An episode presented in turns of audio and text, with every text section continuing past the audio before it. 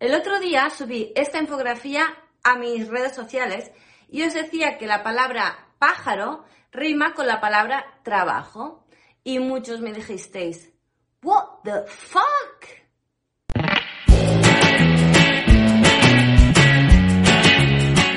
Hi there, soy Sila Inglés y estás en mi canal para aprender inglés de una manera diferente.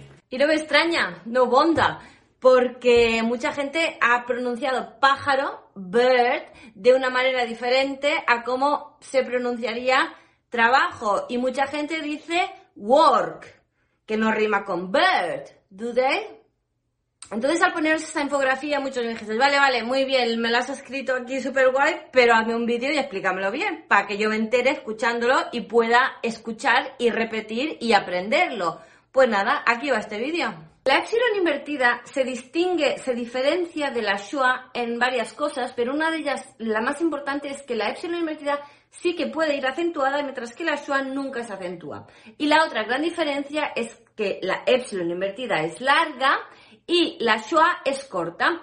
Como os enseñé en el vídeo de eh, sonidos largos y sonidos cortos, eh, os hice bajar este, mm, ¿cómo se llama? Eh, phonemic chart. No me salen las palabras hoy, estoy un poco afásica.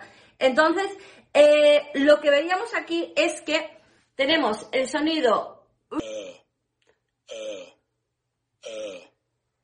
Esta es la epsilon invertida comparada con la schwa.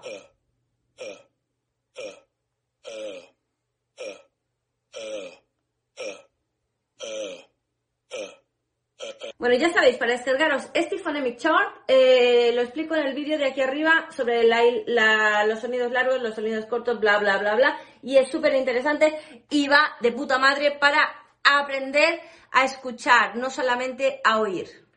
Entonces la infografía de lo que iba es eh, palabras que suenan como bird, girl, third. Y os ponía una serie de palabras que decíais, pero ¿cómo me puedes decir que absurd o trabajo o mundo o palabras riman con bird y con girl? Eso me parece horroroso, no lo entiendo, que me está volviendo loca o loco. Pues sí, señores, ese sonido existe en un montón de palabras del inglés y además no siguen un patrón, que eso es lo más complicado de todo. Es decir, no es aquello que digas, bueno, cuando una I y una R van juntas, resulta que suena este sonido. No.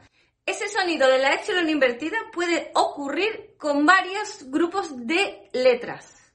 Entonces eso sí que nos acaba de liar del todo a los hispanohablantes, porque dices, pero ¿cómo encuentro yo un patrón? Pues no encuentras patrones, es igual. olvídate de patrones, apréndetelo, escucha, listen and repeat. Pero dentro de los no patrones, dentro de las excepciones y todo, sí que hay una pequeña pauta que podemos seguir. Generalmente el spelling, es decir, ortográficamente, va una vocal seguida de una R. Aunque en British la R no se pronuncia. Se hace ese sonido, la epsilon invertida, más largo y se obvia, se silencia la R. Ortográficamente, ¿en qué casos puede ocurrir esto? Pues, por ejemplo, cuando hay una palabra que tiene la E y la R. ER. Por ejemplo, home, her house, su casa, service, o service, o were, el pasado plural del verbo to be. We were three people. Were, que no lo confundas con where. Where is your house? My house is over there. Empezar a rimar palabras que no teníais ni idea que podían rimar, empezar a rimarlas para que se os vayan quedando. Continuamos. Palabras que se escriben con UR. Por ejemplo, turn, burn, urgent. Uh, turn, no turn, no turn. Turn, turn. Rima con bird, pájaro. Y ahí vamos, esas que van con IR, que parece que siempre son más fáciles de pronunciar para los hispanohablantes, las que van con una IR. Por ejemplo, thirsty, bird, girl, skirt, shirt, first, third. Fijaos que incluso tenemos algunas palabras que van con O-U-R y se pronuncian A. Por ejemplo, journey. No dices journey, es journey. Y luego tenemos palabras que se escriben con I, A, R. Por ejemplo, earn, learn, earth, early, hurt. Y aquí las jodidas de verdad. Las que leemos en español, las leemos como si fueran palabras en español y nos cuesta un montón meternos en la cabeza y me cuesta un montón con mis alumnos entender que las palabras que van con una W, una W, una O y una R riman con bird también. Por ejemplo, esta palabra, trabajo, esta palabra, palabra y esta palabra, mundo. No dices work, word y word, world. Es que este, está, está complicado. ¿Cómo se dicen? Work, bird. Siempre acordaros de una palabra que sepáis pronunciar con la epsilon invertida, sea girl, first, bird, y comparadla con estas, para así siempre intentar que rimen, ¿vale? Por tanto, os diré la palabra bird y después os diré la palabra que va con W-O-R. Eh, bird, word. ¿A que no es tan complicado? Bird, work. Suena raro porque siempre decimos work y de repente es work. Pero si rima con bird, es que es work. Y esta, esta, mis alumnos, telita marinerita. Bird, world. Muchos me podrían decir, no, pero es que trabajo se dice work. Vale, la R se puede poner en según qué acentos, en Irish, en American, pero yo hablo desde la British perspective, que es con la R muda y el sonido más largo, ¿vale? Work, word, world. Por tanto, si os cuesta un montón aprender cómo se pronuncia trabajo, palabra y mundo en inglés, intentad siempre rimarla con una palabra que sí que sepáis, con la epsilon invertida. Bird, work, world, word, girl, skirt, turn. Os dejo el link de la infografía esta donde hago que rimen palabras con el, mismo sonido, la epsilon invertida, en la caja de descripción, ¿vale? Para que vayáis practicando, vayáis rimando. Bird, bird.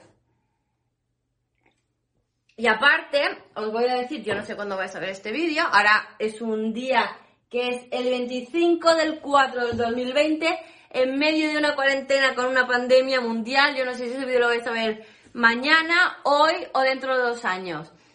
Pero que sepáis que tengo mi último libro mm, a la venta ya, que es eh, la parte 2 de los verbos en inglés, es decir, los ejercicios. Os muestro mi colección.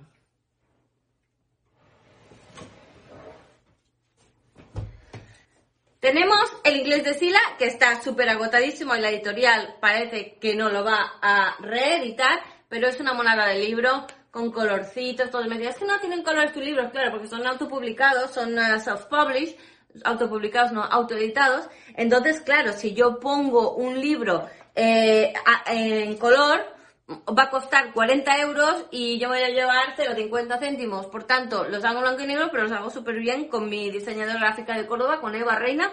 Y entonces son libros que están en blanco y negro, sí, no son como este de editorial, que tiene dibujitos y tiene un montón de cosas. Pero el contenido es lo que importa. Y el contenido es muy bueno. El inglés de Sila, que ya no lo vais a encontrar. Los que lo tengáis, mm, guardadlo como oro. A mí me quedan dos o tres solo y los estoy guardando como si fueran my treasure. Luego tenemos los líos del inglés, que, eh, bueno, me refiero a palabras y expresiones en inglés que os confunden un montón, ¿vale?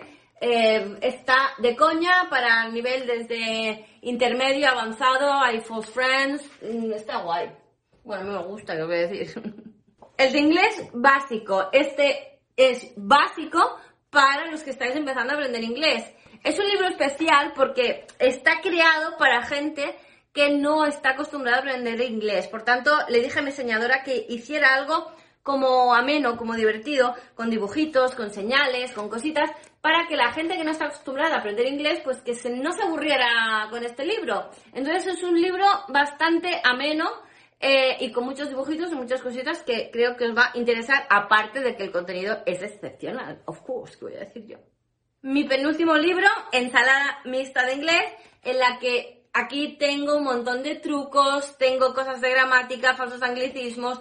Bueno, es una ensalada mixta de inglés. Y entonces lo que hice en este libro es hacer un menú eh, no sé si se va a ver bien aquí, pero bueno, cada parte tiene aperitivos, entrantes, plato principal y postre, y cada parte tiene gramática, tiene eh, vocabulario, tiene pronunciación, expresiones y lista de vocabulario y mm, algo más, pero bueno, ahora no... Whatever. El bestseller. Este libro se ha vendido más que ninguno de mis libros, lleva cinco años a la venta y continúa estando entre los cinco primeros siempre en Amazon. Eh, se vende un montón. Eh, no es que sea lo más bonito del mundo de libro, o sea, no es un libro con colores, no sé qué, pero creo que está bastante bien explicado, aunque lo haya escrito yo, pero qué voy a decir. Y eh, creo que el contenido es muy interesante. Entonces, la gente se quejaba, estos son cuántas páginas, 237 páginas la gente se quejaba, oye, sí, está muy guay, pero es que no tiene ejercicios. Claro, es que yo le llego a poner ejercicios a este libro y es una enciclopedia de 400 páginas y que no es plan. Entonces, cinco años después se me ocurrió, voy a hacer los verbos en inglés, ejercicios, que me ha ayudado eh, Juan Manuel Ávila Delgado y Eva Reina, mi diseñadora, mi diseñadora favorita del mundo mundial, que es los verbos en inglés, ejercicios. Fijaros, este libro es gordo, pero gordísimo. A ver, comparado con este, no sé si se ve bien la comparación. A ver, let me see. Este tiene 150 páginas y este tiene el doble, 300 páginas. Y son un montón de ejercicios de los verbos en inglés del libro Number One de su papi. El papi, el hijo. Tiene 300 páginas de ejercicios y con las soluciones y todo. ¿Qué pasa? Imaginaos que tengo que juntar estos dos libros. Hubiera sido un libro así. Esto es como el Quijote. No, entonces hay dos libros. Eh, nada, eso, que, estoy súper, súper, súper orgullosa de mi último libro. Mm, hacía tiempo que lo quería sacar, ya lo tengo fuera. Y creo que ya he acabado. La he invertida, os la he explicado, mm, he hecho publicidad en mis libros. Ah, y os quiero enseñar una cosa que me hace mucha ilusión. Veis que tengo aquí una cosita. Esta pala es de drop shot. Drop shot significa dejada. Drop shot significa dejada en inglés, ¿vale? Eh, y me la regaló Juan Martín Díaz, que es uno de los mejores jugadores del mundo de pádel, del mundo, mundo mundial, de los mejores, y es un tío excepcional. Quiero volver a darle las gracias por esta pala, que me la regaló, me dijo, por tu lucha. Mm, ya sabéis a lo que me referís la mayoría de vosotros. Y cuando vuelva a jugar a pádel, que pienso volver a jugar a pádel, esta va a ser mi pala. Tiene todavía sus grips, esta es su manita, entonces todavía tiene su grip y todo y tengo unas ganas de volver a jugar a pádel con la pala de Juan Martín Díaz. Entonces, mmm, nada, no sé por qué lo estoy explicando, así porque se veía detrás ahí. Bueno, nada, que estoy muy contenta con mi pala. Pues hasta que hemos llegado. Mm, ya veis, todo aquí, la cuarentena, mi pelo, que ya no sé lo que es ni pelo, ni, ni rapado, ni nada, todo el mundo haciendo locuras con sus pelos y, y ya está. Nos vemos prontito, ¿no? Cheers.